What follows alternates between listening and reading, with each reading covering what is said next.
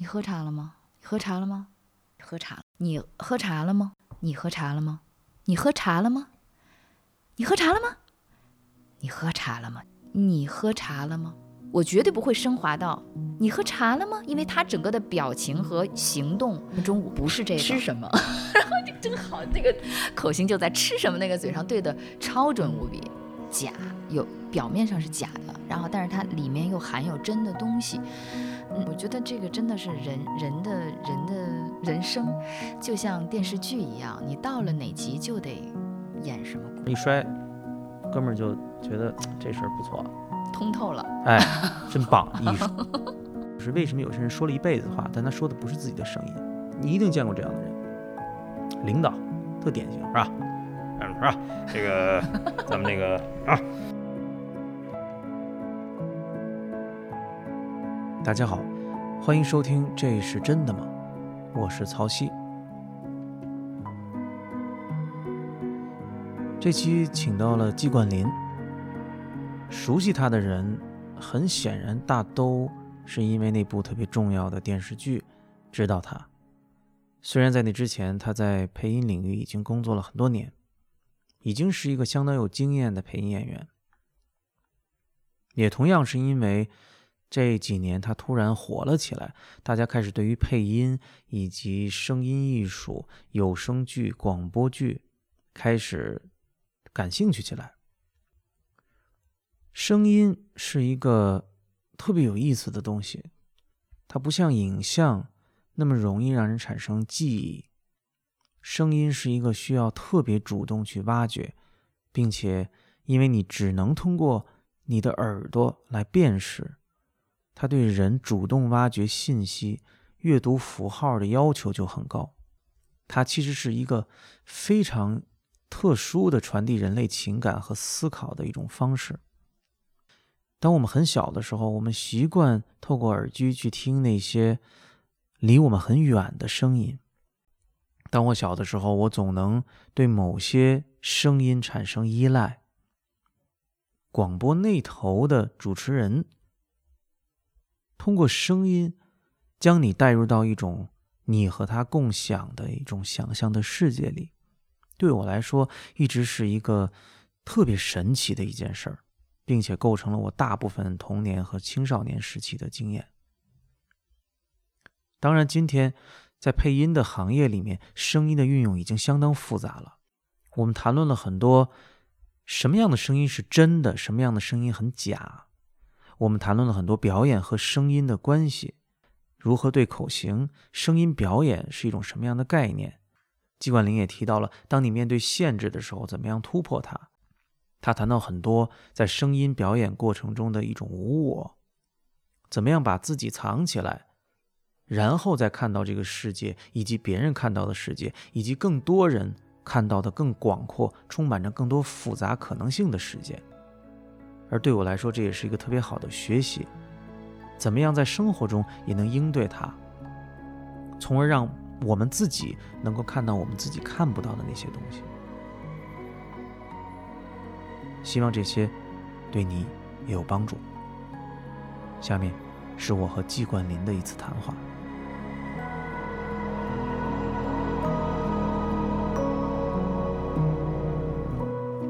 但我特别，我我特别努力的想象的时候，我就觉得你这工作，我觉得如果让我做，我根本就来不了，因为你并不是在完全从零开始塑造一个角色，所以你你进到棚里的时候，等于你你对面是电视，对他其实那个整个角色和故事的框架已经全部都搭建好了，并且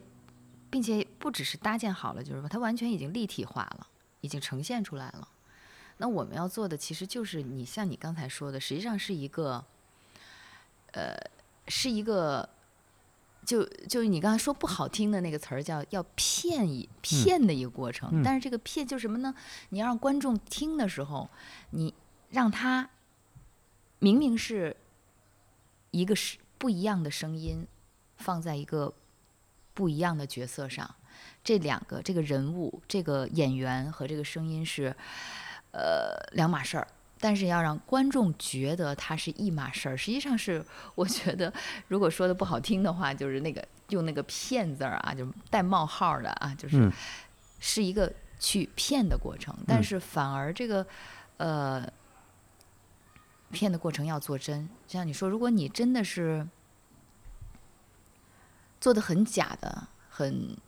很很 low 的那种，那真的观众一眼就听出来了，一个耳朵就听出来了，反而让他会对这个作品、对这个故事、对你整个的这个这种艺术形式，他就是心里会有一种不相信，他会升起一种不相信。那不相信，那你这个故事就没办法真正的吸引他，没办法让他真正的入到这个戏中。所以我们要做的工作就是，明明是两个事儿，然后把它捏在一起，让观众觉得这是一码事儿。然后你说两个事儿是就是表演和声音，表演、形象和声音，这是两个事儿，是两个不同的人去做的，两个不同空间状态宇宙的人去做的。然后我说的是小宇宙，然后、嗯然后他弄到一起之后，你要让观众觉得他这是一码事儿，不能不让不能让他从看的角度觉得这个是哦，这声音是别人的，怎么怎么样。对，这东西真的是很难的，就是是实际上是大家想想觉得我配音小孩儿就看看那个哼哈多多配音，但我我你刚才一说这个，我就觉得这个真的是挺难的。但是它这个真的表现，我觉得在哪儿呢？就是它虽然是一个假，有表面上是假的，然后但是它里面又含有真的东西。嗯嗯，那我们说要把假做真，那你这做真的真的这个方法是什么？你的嗯途径是什么？或者你那个核儿是什么？所以我我我我想应该是你在那一瞬间的语言表达和情感的传递，和演员表演角色那一瞬间的语言表达和情感传递，这两个东西是真的，就是这个情感的表达的瞬间是真的。嗯哼，这两个是真的，所以他们的这条真的线是统一的，所以你才有可能有这个机会，或者有百分之多少的可能性把这事儿捏在一起。嗯哼，如果有一个，就比如说演员演的是真的，然后我完全我完全不用我真的东西去给的话，嗯，你就没有可能性把它捏到一起，或者你心里有一种不相信。其实演员表演角色的时候，他也是一种相信。对，但你这个是完全是在你要你没有你也要对手相，信你也没有身边有导演，有谁给你讲，给你说，你也没有那个环境，你要完全相信这件事儿是是是，你不，你相信你可以啊！你看到了那个形象，你看到那个形象，你就相信我就是那个塑造好的那个角色的样子。就是嗯你演员可能他相信的没有一个具体的形象，是他自己创作出来的，嗯是他扮上，哦，他有舞美、有灯光、有道具、有布景，然后有对手，然后他创造出来这样一个影像的人物的样子。嗯哼，然后对于我们来讲，我们是直接就拿到这个影像了，直接看到那个对手，包括那个角色自己整个故事的状态。然后你啊，就是每个人的任务不一样吧？你心里的任务就是，我相信的不是说我抛却这个演员表演的，我自己心里再自个儿想象一个我认为的，我按照我自己想象那个演，那是不行的。你要就是相信你就是这个现在表演的这个角色的这个人的声音，所以你要往上主动贴，我能这么说吗？就是其实它是有贴的过程的，嗯呃，但是又这这个贴呢，它又有里面又有你的真实的情感的表达，又不是照猫画虎的一个单纯的工匠的过程。然后你单纯的工匠的去做也可以，但是做出来的效果，你就会感觉很假，就像临摹一幅画儿似的那种感觉。我我突然想起来一个，你刚才说这个，就这个过程很可能不是这样，但我感觉有点像写作。嗯，因为写作其实就是一个人要把，就我头脑里面要有一个画面，然后我要看到这些人，嗯，然后是我一个人受到这些画面的影响，然后我再继续创作。而排戏，比如戏剧或者说影视也是一样，它不是你一个人在做这个事儿。虽然你配音是配其中一个人，但因为你眼前有一个那个影像对于人的那个那个影响是非常大的，而演员你甭甭管你装上扮上了，你是看不见自己的。嗯，对。所以那过程其实挺像游戏的，你你觉得你里面能找到这种玩的空间吗？是吧？对对。我可以这么说，我可以那样说。对，有一种呃挺好玩的一种感觉，嗯，而且你会觉得，呃，尤其是你找到一些嗯方法，或者是你更熟练一点的时候，可以在瞬间你就抓到角色的某种细微的。状态或者很细节的表达，甚至是那个口型，你完全不用有负担，然后你瞬间就可以把所有的口型给它弥合上，然后而且所有的情感在瞬间那种微妙的表达，你都可以抓到的时候，你会觉得那个过程挺有意思的。能举个例子吗？比如说这种能就是你完全融入进去，你不在乎那种，比如说是不是对得上啊，或者在什么状况中。其实，作为我们做呃配音演员，对得上这这件事儿还是挺重要的。嗯，就是你可可能所有的你觉得出彩或者很精彩，或者是呃准确或者精确，甚至是有时候你觉得神来之笔，所有的这些不同的标准，都是建立在首先你的那个。口型就是你的语言节奏的状态和演员的节奏状态是，这一点是你可以做到的。然后你再说我是标准还是合格，还是精彩，还是出色，还是哇经验。再高神来之笔，然后怎么怎么样，但是都是建立在我能对上这句口型的基础之上。嗯，OK，嗯嗯，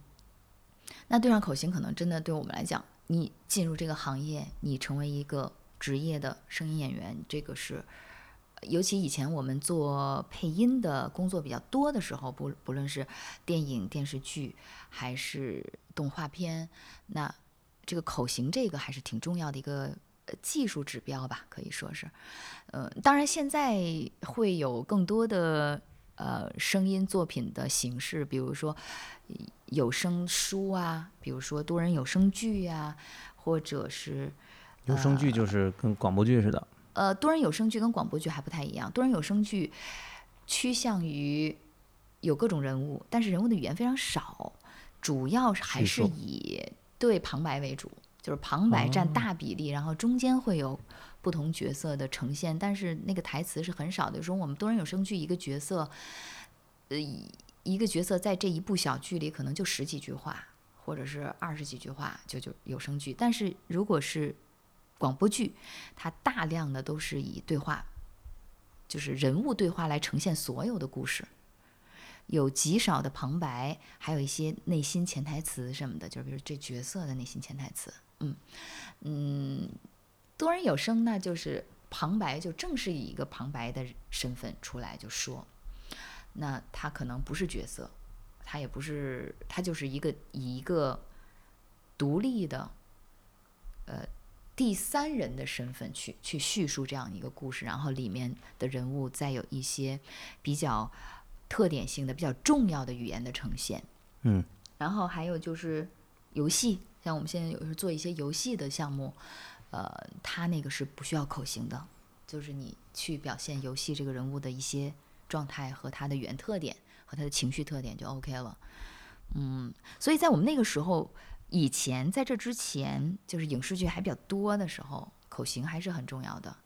啊，那就你至少不能让人觉得这人是不是从他嘴里说出来的，对吧？最基本的就是你一个新人来了，你能不能干这行？有一个非常重要的标准，就是先看你口型关能不能过。如果你口型都都对不上，你感觉自己感觉再好，你怎么看啊？你就是给他放一段，让他直接配。就是老师会让你会告诉你，你录这个角色，然后你可能会稍微准备一下。那时候我刚入行的时候，你是可以在棚外面去看那个。视频看视频的，但是我们现在现在都是用电脑去看。那个时候我们是用贝贝塔机，我不知道你知不知道贝塔机，就是电视台用那种老贝塔带，嗯然后贝塔机去看那个 视频，有一个监视器，就是来回倒带子的那种看。对，然后你可能会看自己，如果你很那重视的话，你多看几遍。但是你会看一般的老师，他们非常有经验的老师或者很厉害老师，他们就看一两遍，进去就可以直接录了，或者进去再看一遍就 OK 了。而那个时候是没有耳机的，就你听不到同期声，你听不到这个演员什么时候开始说话，什么时候闭嘴。哦比如说，或者他有一个画面是，比如说一个景在他的侧后脸去去拍，然后中间一句话切到他的口型上，就比如说我说，呃，比如说，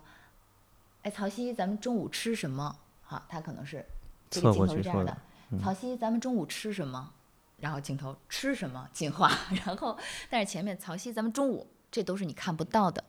但是你没哦有耳机，你同时也听不到他是什么时候说的。但是老师们就可以做到，他在外面看完了以后，你进到他们真正录音的那个录音棚，谁有没有耳机？那个整个录音棚里的感觉就像真空一样，真空就是真空，我觉得也是有声音的。嗯，那可能是因为我耳鸣吗？然后或或者者有一种自己的声音，有一种底底音是那种，你就觉得我现在真空中呜，说不上来是一种什么声音，然后你就觉得整个空气都凝固了，就是一个电视画面在动，但是没有任何声音，然后那老师就可以准确的在一个后脑勺的位置开始说：“曹曦，咱们中午啪吃什么？” 然后那个口型就在吃什么那个嘴上对的超准无比，啊，那时候我觉得啊，这太太神了，这怎么弄的？后来我就发现他们也是，他们也是有办法的，就是会记那个时码，就是每个镜头剪辑的时候，它上面都有一个滚动的时码。比如说这电视剧，它从开始这一集的开始是零零分零秒什么零帧开始动滚动，然后这个电视剧电视剧播完了是四十，比如说他那时候不插音乐，也不插不插主题曲，前后主题曲的话，片片头曲、片尾曲都不插，可能他这个电视剧下来，光是画面的部分，呃，会是四十一分钟左右，然后他就会从零一直一直开始滚动到四十一，然后老师们就会看那个他在外面看袋子的时候，就会看他后脑勺开始说话的第一个声音是在比如说二十三分四十二秒什么什么，然后他会记住这个这个时间，然后等等有口型的录录到突然到那个画面的时候，他会看一眼，记住这个时码。然后去看那个时码，到快到那时码的时候，他就开始说，嗯然后正好转过来就吃了吗？这吃什么？就是嗯非常准，而且情绪特别准确，就是绝对不会说只是顾着哎这吃什么，只是只是顾着那个口型。但是作为有新人或者是刚入行的人，他可能很紧张，然后心里就想我我别对不上口型。其实口型既是一个基础指标，同时也是考验你心里的那个怎么说呢？我觉得这个东西是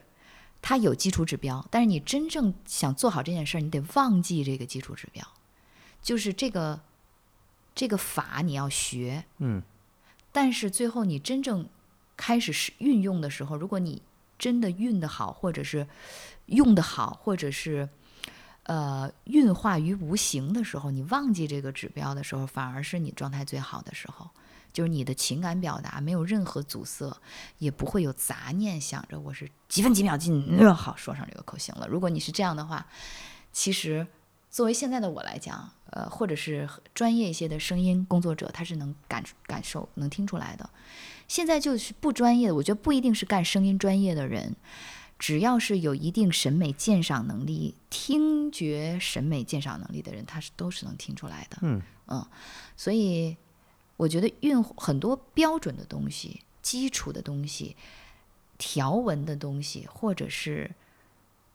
很多方法的东西，觉得最后还是运化在无形当中，嗯可能是它呈现的最舒展的方式，也是你这个工作会做的最舒服，同时接收者接收的最舒服的一种形态。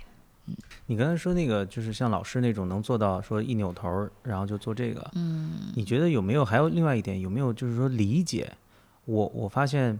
比如说表演演员表演，其实在现场表演跟镜头前表演加配音，其实原理上都一样，都是在表演嘛，对，只是你的工具不同。我发现那个好坏之间最大的差别，有的时候在于他是不是理解这个东西。就是说，曹曦你你你你什么？你喝水了吗？嗯是在一个什么状况下说出来的？是不是也对这东西很有帮助？就你不能仅仅只是对那个对那那那个 Q，对，呃，不是只是嘴，就是好多好多呃圈外的朋友，或者是也挺热衷热爱这个声音表演的朋友，他们会想配音，觉得这个“配”字好像把这个“配”字看得特别重，就是嗯好像就是那个嘴的准确性是非常重要的。实际上是，这就是我说的那个标准的东西，就是当时你入这个行的时候那个标准，那个你必须要达到的那个技术的硬性指标。嗯，哎，我觉得这跟弹钢琴有点像，就像你们就是钢钢琴的那个技术性的东西，你的指法。术啊，就是你得对对对基本功嘛，对就是你得你的得指法有多快，有多什么熟练，这个是一个标准啊。但是你的这个弹出来的这个情感的传递，嗯，这是另外一个真不真？对对对，嗯，所以它这个是两者，我觉得是相相融合的一个东西。嗯，就是你得理，你真得理解这个东西，对你才知道为什么他，因为人生活中说话也是这样的。对可能有的人说曹曦你喝水了吗？是一种关心；有的人说曹曦你喝水了吗？是一种挑衅。嗯。呃，有那那你这背后就会有你对这个境遇的理解，两个人关系的理解，对，甚至说到你对你你这段戏在整个的戏中，我不知道你你有没有就是在整个的戏中扮演的一个位置，它应该是一个什么样的一个一个位置？对。可能这两人到这儿没法儿，就是互相挤兑一下，然后但是在在两集之后，这两人突然就爆发了，或嗯者说这个时候两人爆发之后的突然说水，哦，这会儿你要给我水了，所以对理解特重要。所以你刚才你说叫声音表演，我从来没听过这个词儿啊，就是说它其实最终目的还是表演。对，其实它核心是，除去它表面所有技术性的东西，包括你说贴的那些，好像有一点模仿，或者有一点去要要找到那个嘴嘴的状态、演员表情的状态，包括他声音位置的状态，好像这些都是去找一个接近度。但实际上，它的核，我觉得最核心的核，如果你想把这个声音做活了，就让它不只是不只是一个形，它是有核的，那个它是活的，这个声音是有有有生命的一个声音，那你可能调动内心的情感，包括你对整个故事和角色的那种了解，和你的自己心里去，刚才我们前面说的那个相信的那个东西，可能就会要更多一点。嗯，你你你有没有你遇到过，比如你这个戏，就你其实相信起来特困难的，就因为我现在好多那戏排的吧，就根本没法看。你怎么呃，应对是这样的，就好多人，因为因为我确实特别幸运，碰到了很多特别好的戏，就是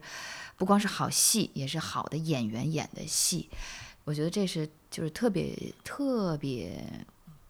天降神机 这样的一件事儿，对于我来讲。会有一些媒体去宣传啊，或者他们找到一些点，不管是宣传戏，主要是为了宣传戏，还是宣传什么，可能会把配音这块儿给呃找出来一起说。嗯然后于是乎很多人就就知道了，哦，原来有配音这回事儿，可能也知道你配了这些角色，然后甚至有人会，甚至有些媒体把你就是是叫什么来着，把你这个。弄得很神，嗯吹得很神，或者嗯是怎么怎么样的，多好多好。其实我觉得，嗯，反正作为我从事这个工作来讲，我我不敢说我每一部戏都是都是我能够全情投入，或者是我百分之百的。我当然我是在做每一部戏的时候，我都努力让自己找到那个接近那个点。因为你只有往那儿去接近，你才能够说，你对你做的这个工作是负责任的，呃，所以你可能接到各种各样的剧，就像我以前举个例子，我说我们这工作有点像裁缝，那裁缝就是我是干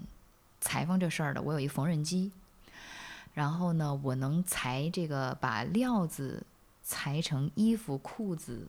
或者是旗袍，或者是晚礼服，但是那个这个料子是什么料子，这不归我决定，是客人送来的。客人可能今天给我送来了一个棉布料子，那我就用我的技术和我的理解，把这个棉布料子砸成他想要的那个衣服的形状。那第二天有一个客人送来了一个麻布料子，那我就砸。麻布料子，然后用我认为合适的线，以及合适的针法，以及你想要的那个，比如说宽松的什么衣服，我砸成你想要的。那第三天有可能有人就送来一个真丝大缎云锦，哇，好华丽的一一个料子，就是本身它的材质已经非常棒了。那对于我来讲，可能我接到这个料子，心里唯一的就会有，当然我也会努力的把它做好，做成。客人想要的那个样子，啊，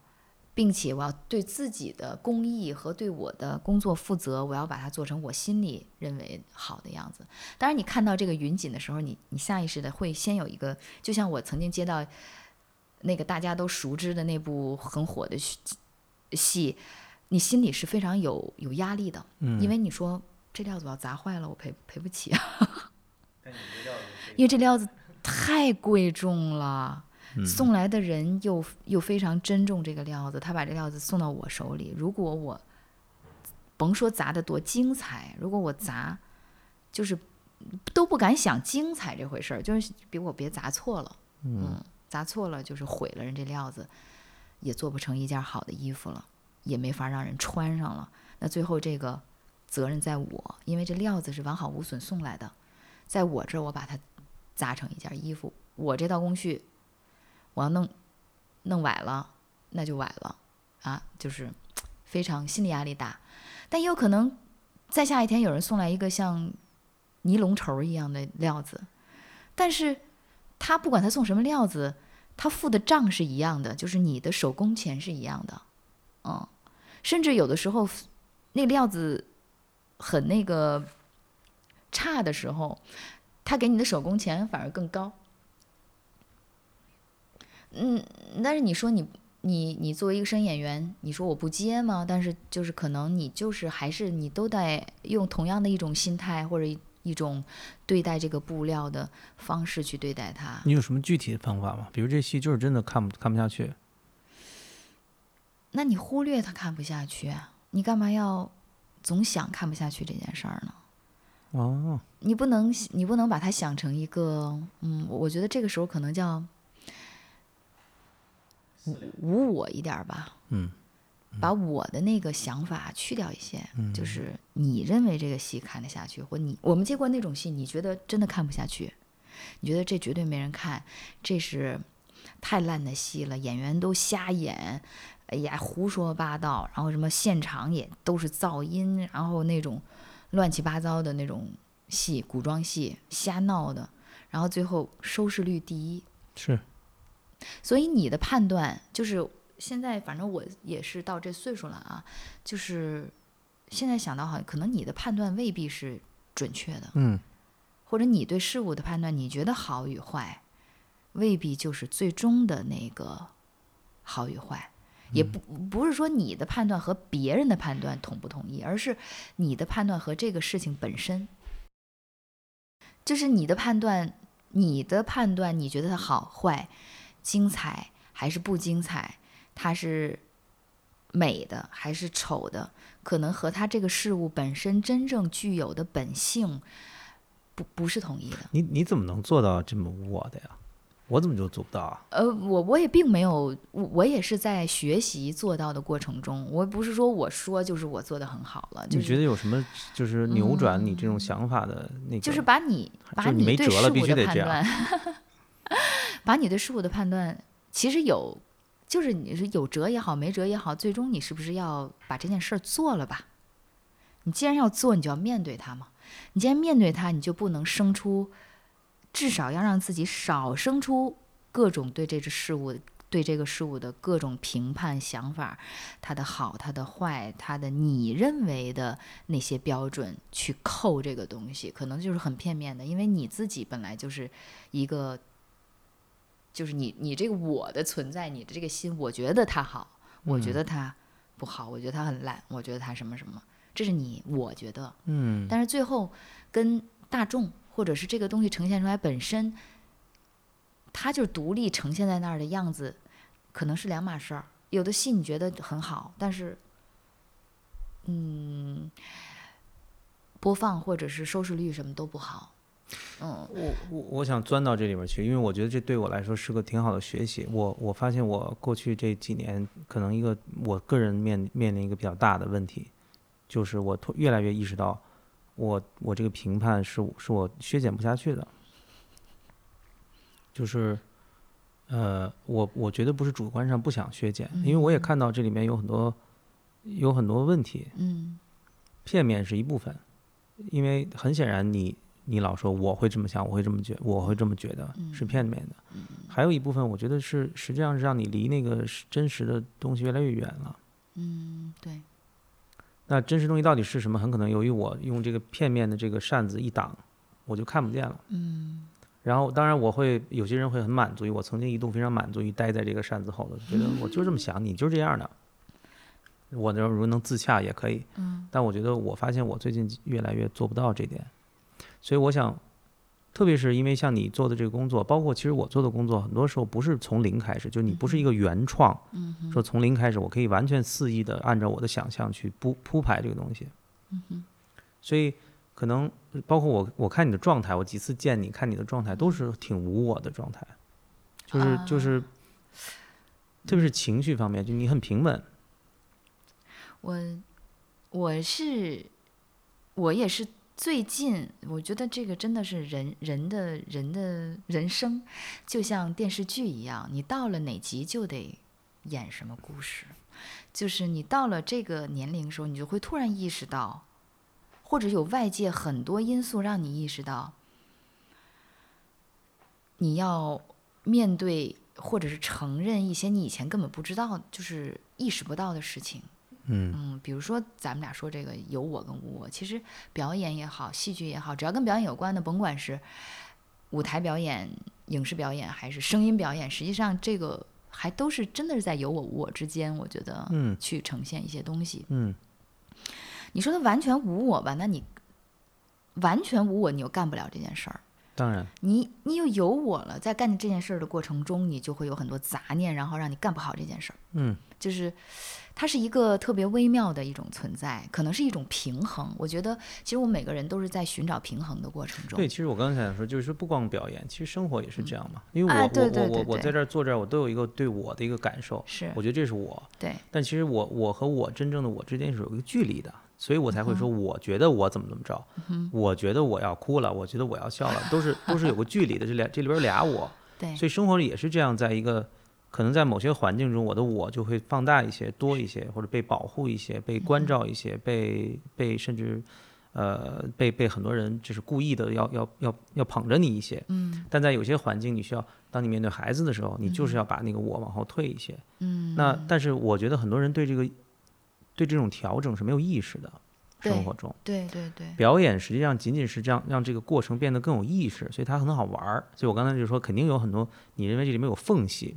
看似好像限制很多，对对对对，但其实限制越多，实际上是无限，就是你能意识到在有限中的无限，我觉得这个是这特别有意思。你去做这件事儿的一种兴趣，也也是我自己做这件事儿的一种兴趣。嗯，一开始刚干的时候，你会觉得那就是有限的东西，或者是有限中的可以伸展的空间也就那么大，你自己会感觉啊，对。但是在随着你做这个声音越来越多，接触的作品越来越多，接触的导演越来越多，各种导演，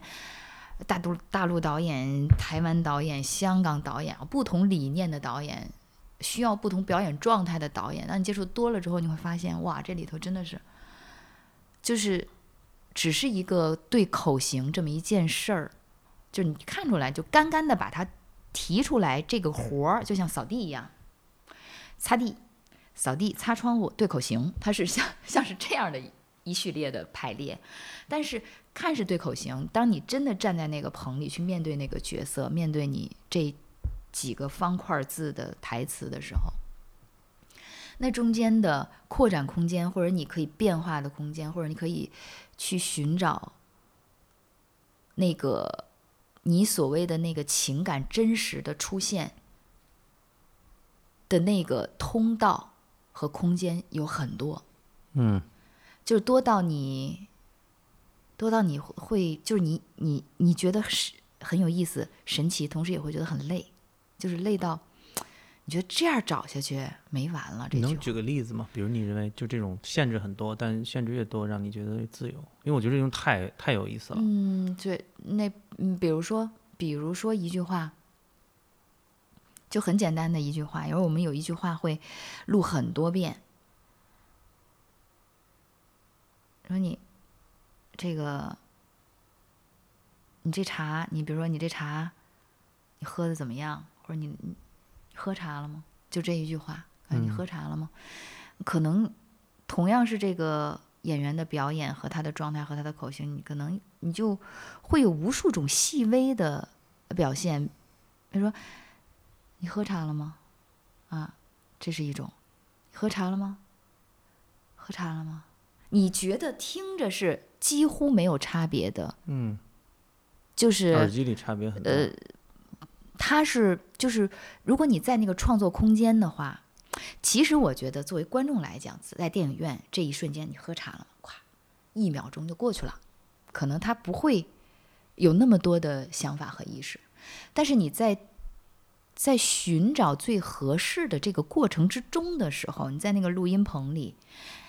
外面是导演，然后前面是大屏幕，然后外面录音师各种那种功放啊，围绕着你的时候，那你这句话可能说十遍就有十遍微小的差别，而这微小的差别就是导演和你在不停的判断哪个是最最最舒服的。但你找一个观众来听，或者找找一个不是声音专业制作的呃小伙伴来听，他。他会觉得这好像都差不多。哎，我突然想到一个，我就觉得这是挺好的例子。但是你和导演能听出来，就是你觉得两遍别人听差不多的东西，可能你跟导演就能够感觉出来，这两遍有那么一点种差，一点点的差别是不一样的。然后两个人就可能会因为这一句话去争论，他就觉得这个好，你就觉得导演我觉得这个好，然后你就会最后就选哪个就能够嗯产生一些。怎么说呢？很多沟通，然后最后会选一个更合适的。打橄榄球一样，你你前面有有好多这个，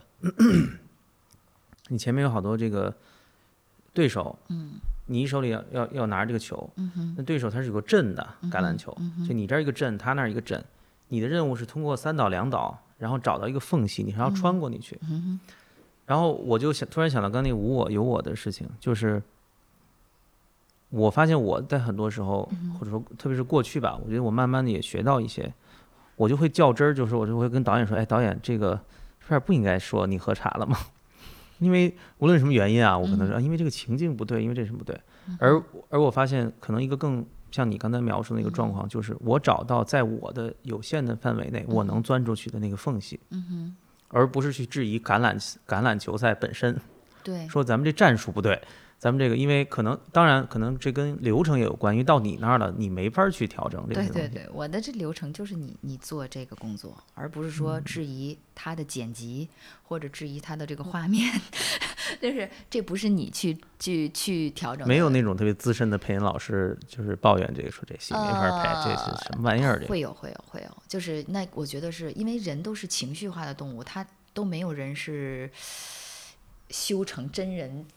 修成真人的，就是尤其我们这个年龄段吧，还没有到达那个。有一些戏真的是那个画面拍的，确实是，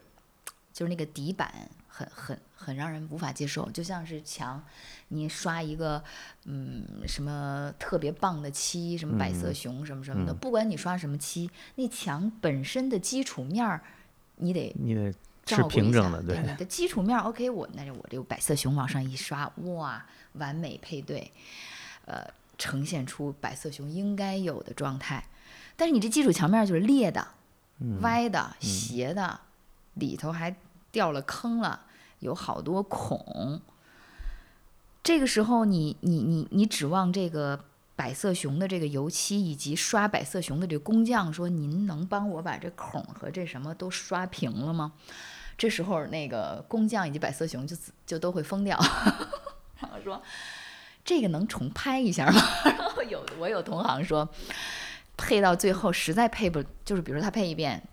导演说不好，你你再来一下，你给他配成什么什么感觉，然后他又很努力的在这个基础上再配一遍，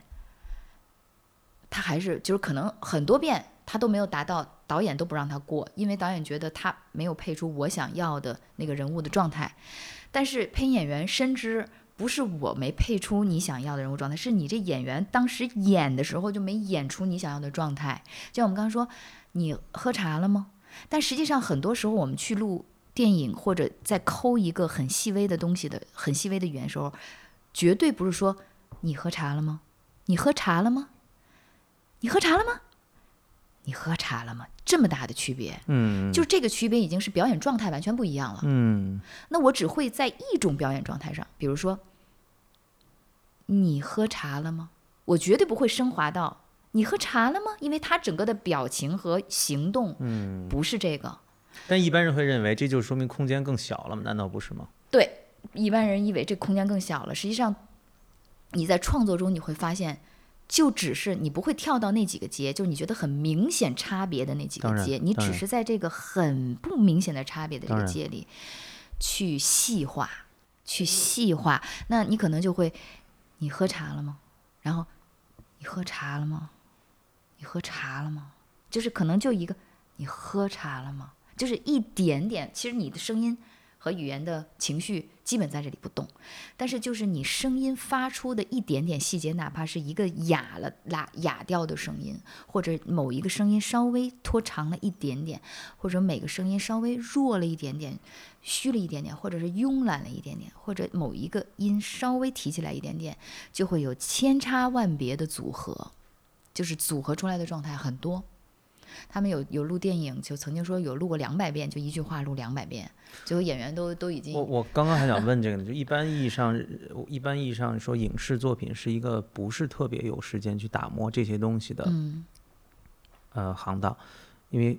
你刚才说这个过程在话剧排演中是经常出现的，就可以为一个三秒钟的内容扣一天，嗯但是现场呃镜头表演是没有这个成本太高了，嗯但是我我听你描述，好像在做后期的时候，你们、呃当然也取决于导演吧，还有取决于你的你有多少时间可以去做这个事儿。但这个过程其实就还，我觉得比在镜头前表演甚至有甚至有意思，因为你刚才说的有我无我的那个过程，嗯恰恰就是在我去不断的找，对，并且找到当我说你喝茶了吗这句话给我当时的身体和经验的感受，以及我对面这个影像之间那个关系，它就是我刚才说的好玩儿的地方，嗯对，特别像是你在构建一个一个世界。是的是的，那个感觉就是最后其实有的时候你，比如说你的几条，你配了十条，里面有这么三条都特别好，摆在这儿的时候，最后你都无法判断，就是你不知道哪条更适合。嗯，因为你听哪条的时候，你都觉得是真的，也觉得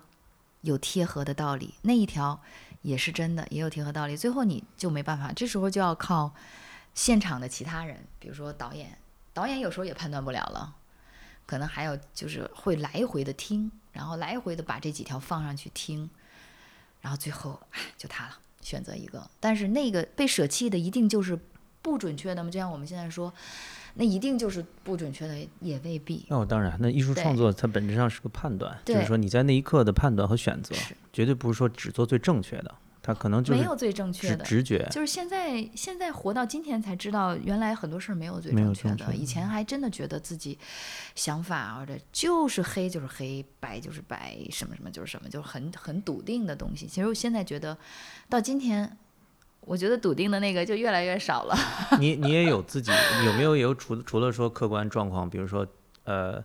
毕竟你在配一个影视作品的时候，这个作品大部分已经完成了，嗯然后呃还包括你没法去选择你要配的这个东西，都是人家来找你。对。然后除了这个，你觉得有没有你主动想要去在某种程度说的不好听叫修炼或者在练习这种无我的，或者不要去判断，或者不要去将我太多的先入为主的放进去？嗯啊，刻意的没有，OK，就是刻意。我觉得，当你刻意的这念起来的时候，你就是在有我呀。嗯嗯，我你会有这种想法吧？就是比如我刻意的要去什么什么什么，可能那个你那个我的那个东西就会出来。所以呃，反正每个人的性格和他对待事情的理念和状态，我觉得不一样。像像我，我觉得就是我偏属于那种，如果人分成几种类型的话，我觉得我偏属于那种比较被动的那种类型的人。那被动类型人，他他就是你说的，他的空间在哪儿？他的空间不在于我主动的去突破一个空间，去突破到从我的空间突破到那个空间。我的无限的能力在于你给我一个指定的空间，我进去了，我在这个空间里发现一种无限的可能性，而不是说我在我的空间我我不满意，或者是我对我的空间呃不满足。我觉得那个空间更好，我去那个空间，可能我不是这个类型的人，有人是这个类型的但是不，我觉得没有好坏，就是那个类型也好，还是我这个类型也好，其实最终，其实我觉得有一个不变的那个核儿，就是你还是在寻找无限，嗯还是在寻找无限。不论你是看似在有限的空间里，还是在你跳跃了无数空间，其实你最终是在你自己所能去的那个空间里去寻找无限。对，当然，就很很显然，那个其实大家都是在这个有限的空间里的，因为有些没没有任何人是在有些事儿是你你的能力或者你自己主动的改变的，就是说你想去哪个空间就去哪个空间，可能是呃很难做到的。或嗯，或者说很多很有能力的人，实际上是被自己的那个是是被自我给限制住了，就他很很显然很有能力，但他并不是别人给他规定一个限制，是他有时候在嗯现在这个空间里，呃，这这个是很痛苦的状况。然后我是觉得人可能，嗯，反正我我自己现在吧有一个就是想法，我我不知道对应不对应表演，反正至少对应声音这一块儿，或者我做的工作这一块儿，或者在对应到你的整个生活状态，我觉得人要把自己，你不敢说无我，其实能做到无。用橡皮擦整个擦掉，哦，那好好难。就是至少你能让自己努力的把自己缩小一点。嗯就像一幅画儿一样，就一幅一张白的这个画纸放在你面前，那么你一上来把自己放的很大的话，你就啪就占满了这张纸。嗯当你占满这张纸之后，那你后面的可以发挥的空间，剩下的白的地方，你可以画的空间，可能从你心里来讲，你就没有那个空间了，因为你已经很大了，已经嗯占满这张纸了。嗯你自己觉得我很大，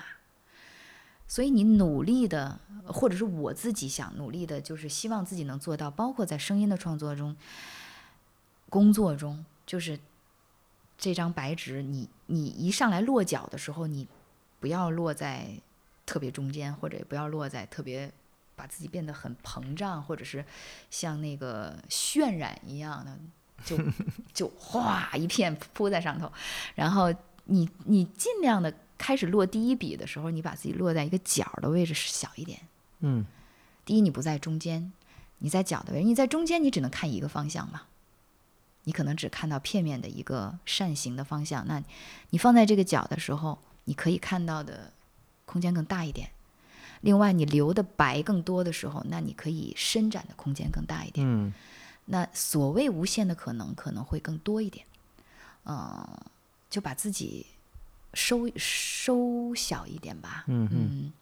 做任何事情都是，包括你在生活中面对你曾经以往认为很熟悉的生活，嗯或者是你面对孩子的时候，面对你可能会很烦躁的时间，可能这个时间作为我我就爆了，就得砸杯子、扔手机了。那是那可能是曾经的那个很满的那个你。那现在你，你如果想让自己过得，咱还不说我层次。我的精神追求，咱都不说那些，就说你能让你的心舒服一点儿的话，你让你的人的状态舒展一点的话，那你一上来别把自己弄得太大，就是弄得小一点儿，最好站在角落，然后不要中心，不要别人都看着你，然后你最好能看看别人，呃，那个时候你你可能会活着的方式更舒服一点吧。包括你工作的方式，你现在也带那个，比如你不是有那个年轻人跟你学习这个东西吗？你会认为就这种这种东西会给他们讲吗？我以前没讲过，就这个玩意儿，就是现在如果是我作为一个学生家长的角度，就是听到这个，我曾经从来没讲过，因为为这个事儿是我最近才意识到的。对对，我觉得这是所以这也个太重要的是东西。这也是我我曾经不喜欢当老师的原因，因为有一嗯。个阶段可能是，第一，我觉得我不太喜欢，呃，我曾经总结过几个原因啊，一个原因是我不太喜欢站在那个教室的那个讲台上，然后被众多人注视着听你要讲什么，这个是我心里不太喜欢的一个状态。我觉得那会让人啊、也不是不光是紧张，反正至少是不舒服。嗯，就是会你会刻意的，你会下意识的，会刻意的让自己成为一个什么样的状态？我是老师，嗯，我得是老师的样子啊。A 同学来，B 同学，嗯，其实其实你可能心里没有那个底，也没有那个基础。嗯，第二个就是我们家老徐说的，说你懒，你说懒是不愿意就不愿意去做很多哦准备和总结。我我倒觉得不是，我倒我我我的哦我的感觉是，呃，就像你说的，第一，可能以前没有这么长时间想过这个问题，对，但是我仅仅从你不管你讲不讲吧，仅从我认为，如果有一个学声音表演的，嗯，进入到这个行业里面，听到这样的话，嗯哼，哪怕他可能一时不会了解或者不会理解为什么，嗯哼，因为这跟传统意义上的表演，甚至说配音有很大的不同，嗯，因为大家总认为我进来我得，呃、我得哭，呃就是我得特别会哭才是一个特好的表演。满的那对，，然后就你看，我能导演，我能快速的就哭出来。能疯狂对喊，我能喊。但其实你刚才说的喝茶那件事儿，可能是要做这事儿做好多年，你才能体会到的。对对对，但是其实这里面是个满和不满的，就是你你你倒一点儿，像你说我点一点儿，我先看看。嗯我觉得是一个更有意识的在做一些事儿。其嗯实其实表演还有我我我今天听你聊了这么多，其实更多的就是有意识，就无论我做什么，其实都没关系。你你也可以啊特激烈，对对对，但是你对那个事儿要有意识。是的，换句话说，我一直在控制着它，我一直在。你你刚刚举的弹钢琴的例子其实特别好，音乐也是，你你大家都看朗朗在那儿哇就疯了一样，但是他是把你所有的观众都抓在他的手心儿里，对，他一点都没有掉。好的音乐家、好的艺术家、画家，不是仅是在疯狂，嗯哼，它是个过程。对，甚至说越，我我个人现在越觉得，从艺术的角度，越无论你是声音还是美术还是影像，实际上你的疯狂是尽可能的到那个失控的边缘，但你仍然要控制住它。对对，一旦控制不住了，所有的东西就都碎了。嗯哼，因为你没有给观众，像你说刚才其实也提了很多，无论是电视剧还是话剧，你没有给观众提供空间让他进来，因为你那儿全碎了，别人就觉得哟这碎了我就走了。我觉得我自己原来去排戏好多就是排排碎了，就是我自己觉得可爽了，就相当于 就相当于我在剧场你们花一百八十块钱进来，我摔手机一样，我就是梆往上一摔，哥们儿就觉得这事儿不错，通透了，哎，真棒，艺术。爽，呃，然后我我是慢慢的做了这份工作，嗯包括我开始思考很多接受方，就是我不是嗯只只站在舞台上思考这些东西了。其实你刚刚提到的好多东西都在这儿，留白，那个白是给谁留的？是观众啊，它不是给你自己留的，在一定程度上，在创作的时候是给你自己留的，但归根结底还是给观众留的。你其实给观众留就是给自己留，这是一码事，嗯嗯，当然这是一码事儿。你不给他留，你就没给自己留；是你给他留了，就是给自己留了。所以这个是一个互相的一个成全。我我我真的没想到是是，我一点儿都没有想到是是这么个状况啊，就是我觉得你刚才说的还是我说的，给年轻人讲这个特别重要。如果你有机会的话，另外就是你觉得你是为什么会是这个样，就跟你成长的环境有关吗？其实我这没没搞清楚这个是为什么。从来没想过。嗯，你父母是搞戏曲的，我你说你指的是我的性格吗？对呀、嗯，其实这不完全是性格的问题，嗯这其实是有一种自觉。我觉得我自己现在很就是真的到今天，现在就我现在很不喜欢接受采访，特别不了解自己，我特别不知道自己是谁。就是我觉得自己很差，我，会真的是会觉得自己很差这是一。种自觉。包括上现在上课，就是我现在发现我不敢站在那儿给学生上课，是因为我不知道我此时此刻讲的东西是不是对的，就是有可能两年以后，我认为我现在讲的不对了，那我那我现在就觉得曾经的我不，是那个什么的肯定你两年后讲的东西是所谓不对的，就是几乎肯定的，除非除非你没有这件事儿了，是吗？非常肯定。因为你有经验。对，因为我做这些，我几乎就是我我我其我身边经常有人，比如老来参加我们的工作坊，或者就会说，你二零一五年六月份不是这么说的。说的呀，我说对啊，哎呀我说，对啊那我特别想跟你请教，因为我马上八月份会去，因为某些原因必须要去给孩子们有一个见面的交流，就所谓的上课，但是我不喜欢说上课这两个字，我就是我觉得是交流，因为。每一个人的经历和你的经验以及你的所有的方法是别人不能复制的，所以嗯你这个所谓上课，我觉得是一个特别扯的事儿。不不不不，当然不，当所以然不是。那你现在讲的，比如说我现在对声音的理解，已经跟三年前完全不一样。那三年前我又跟三年前不一样了。你不停的在去转化你你曾经有的经验，然后转化出来的东西是不一样的，最后你细出的这个东西是不一样的。那你怎么就比如说你作为这么长时间去合理化这个事儿，对，你怎么去面对你新的。学生，然后你你去教授他的东西到底是什么呢？就我现在不这么想了，我以前那么想，我二零一五年的时候这样想，嗯我现在不这样想了、o k 的，这是 OK 的，我犯错了，或者我我觉得我原来不对，我现在改变了。那如果人有任何人有一个求知欲的话，他一定不会脑子里。这个又回到你刚才说的，如我不能把我所有教授的内容，为什么我我对这个教授这件事儿是非常感兴趣的，不是因为我喜欢被注视，别人那么看着我，我也很难受。是因为我对求知很感兴趣，而求知是需要被教授的。什么意思？不是灌输，嗯而是需要有人来问问题，有人来回答，有人来问问题，有人来回答。那你回答的，你回答的这个是这个他问的这个事情的结果吗？取决于问的是什么。嗯，如果你问我是一个对口型的事儿，它就是有结果的。嗯，老师可以不对口型吗？不可以。下一个问题。但大多数求知不是对口型，嗯，求知是刚才说的理解，求知是刚才说的空间，求知是刚才说的，也许你最近用这种方式来无有我无我来表达，过两年你用另外一种方式来表达，不代表说你改变了对这件事儿的本质的理解。它仅仅只是，如果你不是那样的话，如果一个老师十年讲的东西都是一样的，那我会超级怀疑这个老师是不是值得做一个老师。恰恰一个好的老师是不不断的在。的。那你们那么爱读《金刚经》，《金刚经》说什么了？那你颠覆了你曾经讲的东西，对啊，OK 的，也 OK 的。因为我对这事儿没那么执接受不了这件事。因为因为你可能 我毕竟在这个上面，我可能做的时间更长，所以我就我在这个上就教育界做就容易进入到无我的状态。对我就是特别想跟你学习这个，就是说，当你必须要告诉孩子们一些什么的时候，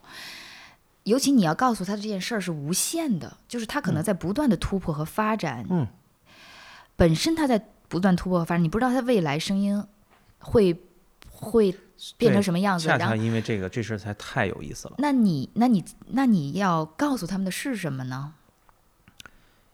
求知是基础，求新是基础。我对我来说，教育有两个特重要的工作，一个是我需要让人对事物感兴趣。学生为什么会听到？无论什么年纪的学生，三岁的孩子会问妈妈为什么呃太阳是那样的，然后你你会你会觉得啊这是个好问题哦，我们来查查。于是对他来说不是学到了太阳这么简单，而是学到了哦原来求知原来知识是这样获得的，我得主动去找。嗯，那对于一个十五岁的孩子说，我失恋了，然后我觉得我想死，那这些问题他并不向你寻求的是答案，他向你寻求是另外一点，你自己为什么这么不值得？人想死是因为自己没有价值。嗯，那这些问题是一个成年人或者一个长者、一个前辈需要需要提出来的，并不是因为他有答案。嗯，这这所以所以这是第二个找不到答案的。对呀、所以这叫我这叫祛魅。我觉得教育是两个，我是非常非常重要的，一个是求真求知，就是哦，原来这个世界是你你要挖掘的，不是所有事儿都可以下载的。嗯哼，第二是要因为不是祛魅所，有都有标准答案对的。祛魅就是没有标准答案，就是魅是什么东西？就是是这些鬼魅的东西。你是张老师，你是李老师，你是王教授，这些都是魅。嗯，王教授不见得比一个捡垃圾的懂得多，事实上，那或者你是因为你是在某个行业的大拿，你是大牛，现在都爱说这些词儿，大 V、意见领袖什么这那的，我特别怕这些对，这些词儿，就是有人说给你扣上这个时候，我有一种恐惧。你害怕犯错嘛，很有可能，或者你可能拒绝当老师，或者恐惧当老师也有这个，就觉得好像我我得都是说的是对的，那这仍然是你刚才描述那个执着的东西，对，所以所以那你那怎么能找到不执着？我觉得多做，因为多把自己暴露在那个状况里是最好的办法，因为一旦不做了。你就永远执着于你，就还是跟你刚才说那个判断是一样的，因为你没有做，你没打开这个扇门儿，嗯哼，所以你只能觉得，哦，我觉得是这样，我觉得是那样，所以你执着眼前的这个障碍，就是你被障碍在这里，啊，那佛法也有讲这个的吧就过不？去嘛，就是就是说，嗯换句话说，哪怕你这个判断是绝对正确的啊，嗯既然都没有绝对正确，哪怕是，那人生有什么意思啊？你这么正确，有什么意思啊？嗯所以，当然我这么说，好像我就能处理好似的。就是我，我觉得对我来说是一个，呃，自信。我并不是坐的，我坐在这儿并不是给你们传导正确的，我坐在这儿是告诉你我是这样思考的。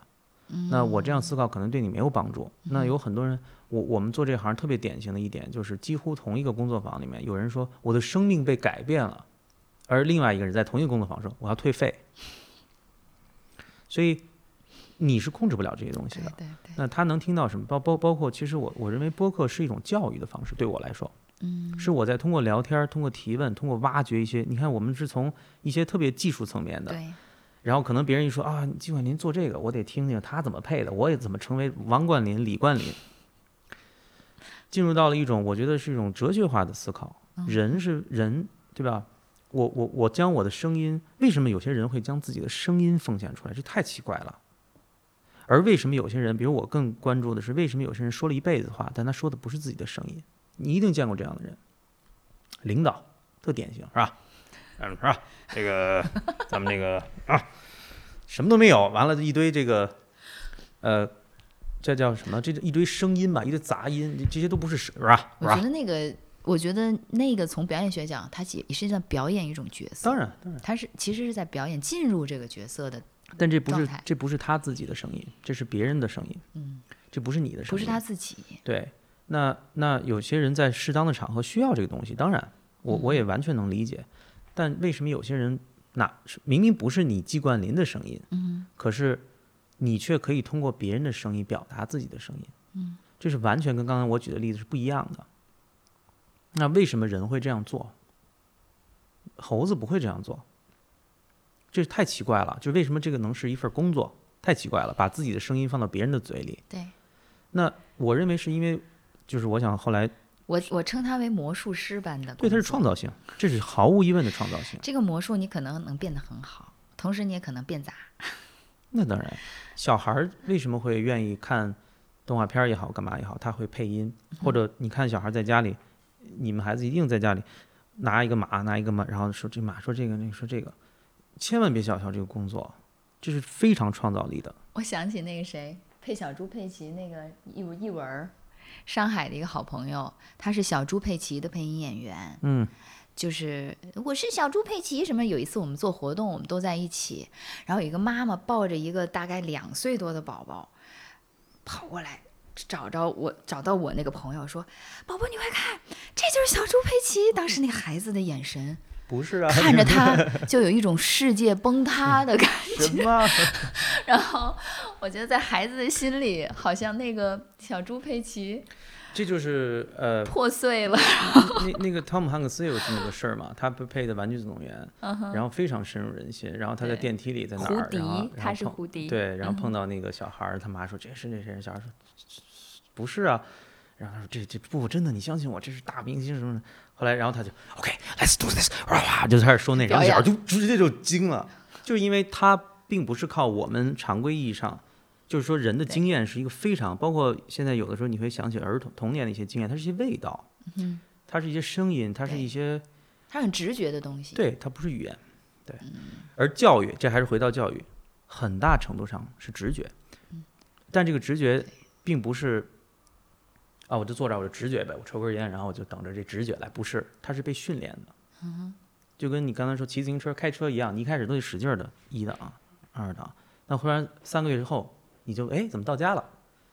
是因为你千百次的重复，变成直觉。所以弹琴也是千百次的重复，不是说哎呦这个艺术家获得了某种神的眷顾，没有啊，，这跟配音是完全一样当的，然就是千百次的重复，最后你对这个事儿变成一种直觉，所以你可以在瞬间，我甚至没有看过画面的情况下。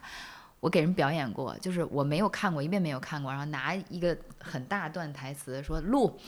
叭叭叭叭叭叭，然后外面都，嗯，就你可以可以，就是我不敢说那个戏多么的精雕细琢，但是所有的口型和基本的情绪全都是对的，就是而且不会有错，别人就会觉得你这个太神了。但实际上我们自己知道，他这个就是你说的千百遍的重复之后，而且有些人能在千百遍之后，仍然能找到那种好像第一次的那种感觉，就并不会，并不会是觉得很呃，熟门熟路。对，恰恰你还要找到那种，这个就是很像人生，其实就非常非常像人生，就是说，并不是因为你活了好几十年了，你就真的懂人生或者懂你自己，对，所以你每一次遇到任何事情的时候，你生命中遇到一些事情、一些困难、一些经历，你又要重新去活一遍。嗯，是的，然后我们老爱说，就是那个我要重活一遍，就是我们那个口语其实是反映很多人的潜意识的，就是我要重活一遍，我要再活一遍，我明天开始就要做自己，我要做一个不一样的自己。其实这些道理是非常，这些所谓民间心理是特别准确的。你闭上眼睛以后，你根本就不知道发生什么。你晚上睡觉做梦或者不做梦，反正你闭上眼睛，你完全是失控的。至于说，我现在可以告告诉你，你灵魂上了三里屯儿买了个东西，然后来退了个货，上哪儿喝了杯咖啡，你又回来了，你根本不知道。于是你第二天睁睁开眼的时候，你怎么能假设你就是还是前一天的那个程序呢？嗯。然后你看小孩儿也是这样的，就为什么小孩儿那么的，还是回到那个字儿电脑，关机之后再开机，有时候它就自动程序会有一个调整和重组，是吗？你你你你你们早上第一件事是什么？现在 早上第一件事儿睁眼，去厕所，对吧？这就是程序。那有些人早上第一件事是这个，啊、这也是程序。那他可能有些人晚上最后一件事也是这个，然后往那儿一搁。那但是我们不是电脑啊，所以你睁开眼以后，你下意识的做这个，就是你把你自己活成电脑了。人就有这个弹性，我可以是电脑，我也可以是一动物，我也可以是人。其实这也是不是做事儿和生活的无限，就是你人本身其实可能就是无限的。内在对，就你说那个小宇宙，你的本质，你的嗯本我就是无限的，但是很多人没有意识到这件事情。哇，太难了。这个说实话，我坐在这儿，这个大言不惭的，我认为我都很难意识到，不是，并不是生活中每时每刻才意识到，所以你需要空间嘛。其实生活是这样的，是非常快的。但你意识到和你真正能够挖掘自己的无限又是两件事。那当然，那当然，所以就是其实你得先意识到，很显然后面这个挺难的。非常难。你前面有个湖，说别往那儿走，那儿有一个湖。那假设你意识不到那儿有个湖，你就是无论是你的感官还是你的眼睛、你的视觉，你意识不到，那你就得要千方百计想各式各样的问题，告诉他那儿有个湖。比如你给他拍个影视剧，你给他写个小说，让你妈过来告诉你，让领导人过来告诉你，反正无论用什么办法吧，你捅捅他，弄弄他，反正撕裂，嘣，哦，有个湖。现在的问题是，然后呢，有湖又怎么样？我得过去。所以你会游泳吗？我不会游泳，嗯我得找船。船呢？船有没有？就你要做好多好多事，就是你刚才说的，意识到已经花了人很多半辈子了。对，后面还有那么多你还想要过去，然后你又想，哇塞，这太累了，我还是别意识了，因为 还有人可以意识到又关掉的，我觉得太太太正常了，或者因为那后面的事儿，可能你会觉得很复杂，或者很无。力，嗯，或者你会发现大家都没过去呢，我干嘛要过去啊？就对你们都跟这儿待着挺好的，对吧？然后其实我觉得影，嗯，配音表演是是这么过，是度的这个过程，就是我们借助了这个影像，或者我们借借助助了这个舞台，可能接受这件比如说像你说的，能活得更无我一些，能活得尽可能的平静一些、安安稳一些。我现在现现在我觉得一个是无限，一个是无我，这两个事儿哈，我就觉得他们俩其实也是相通的，因为你无我之后，你就能无限。当然，比如说我以前的我就把自己限定在我就是声音演员，我除了别声音别事儿我不干啊，啊、我声音我还就配音。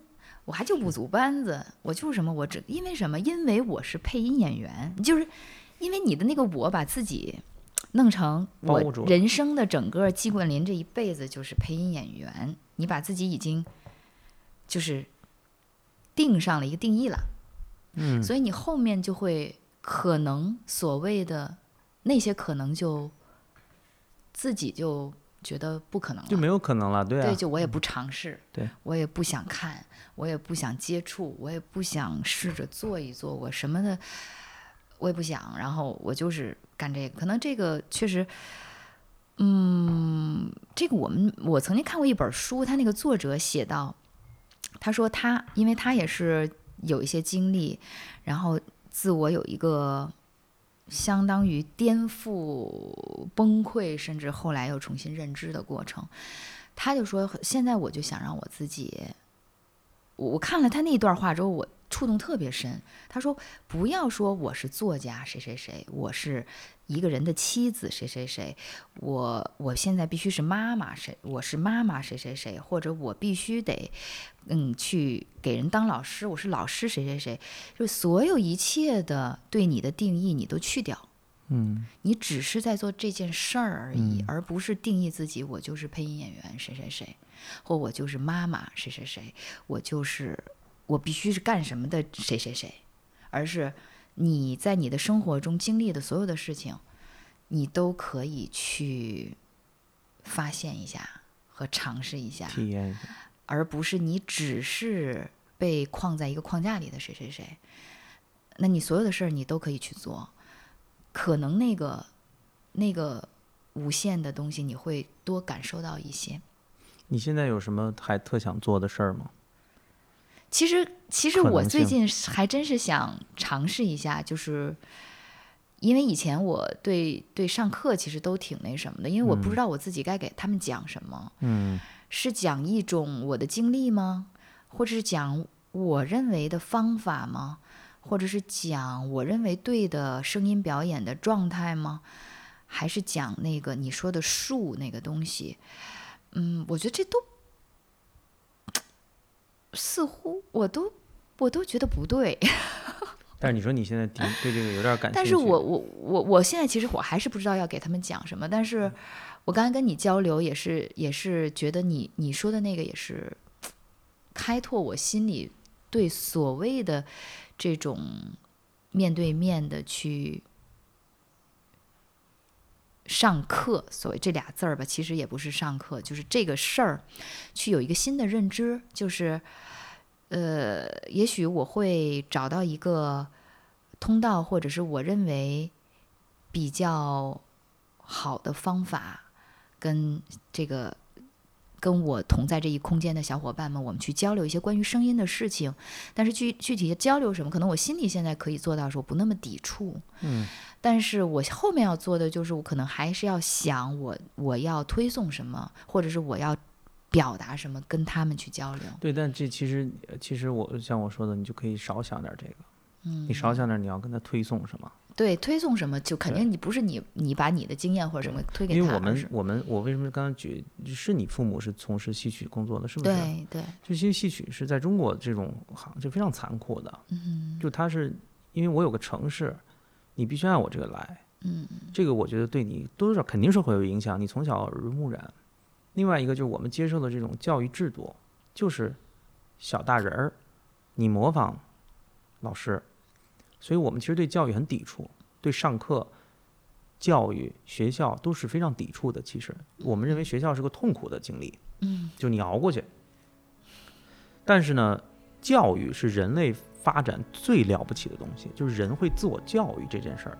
还有会去教别人。嗯为什么从两千五百年前就有伟大的老师，中国也有，西方也有，就是往那儿一坐，然后说你们想聊点什么？然后他说哦，今天我喝这茶，茶叶怎么来的？你觉得茶叶怎么来的？我觉得茶叶是树，为什么树是长的？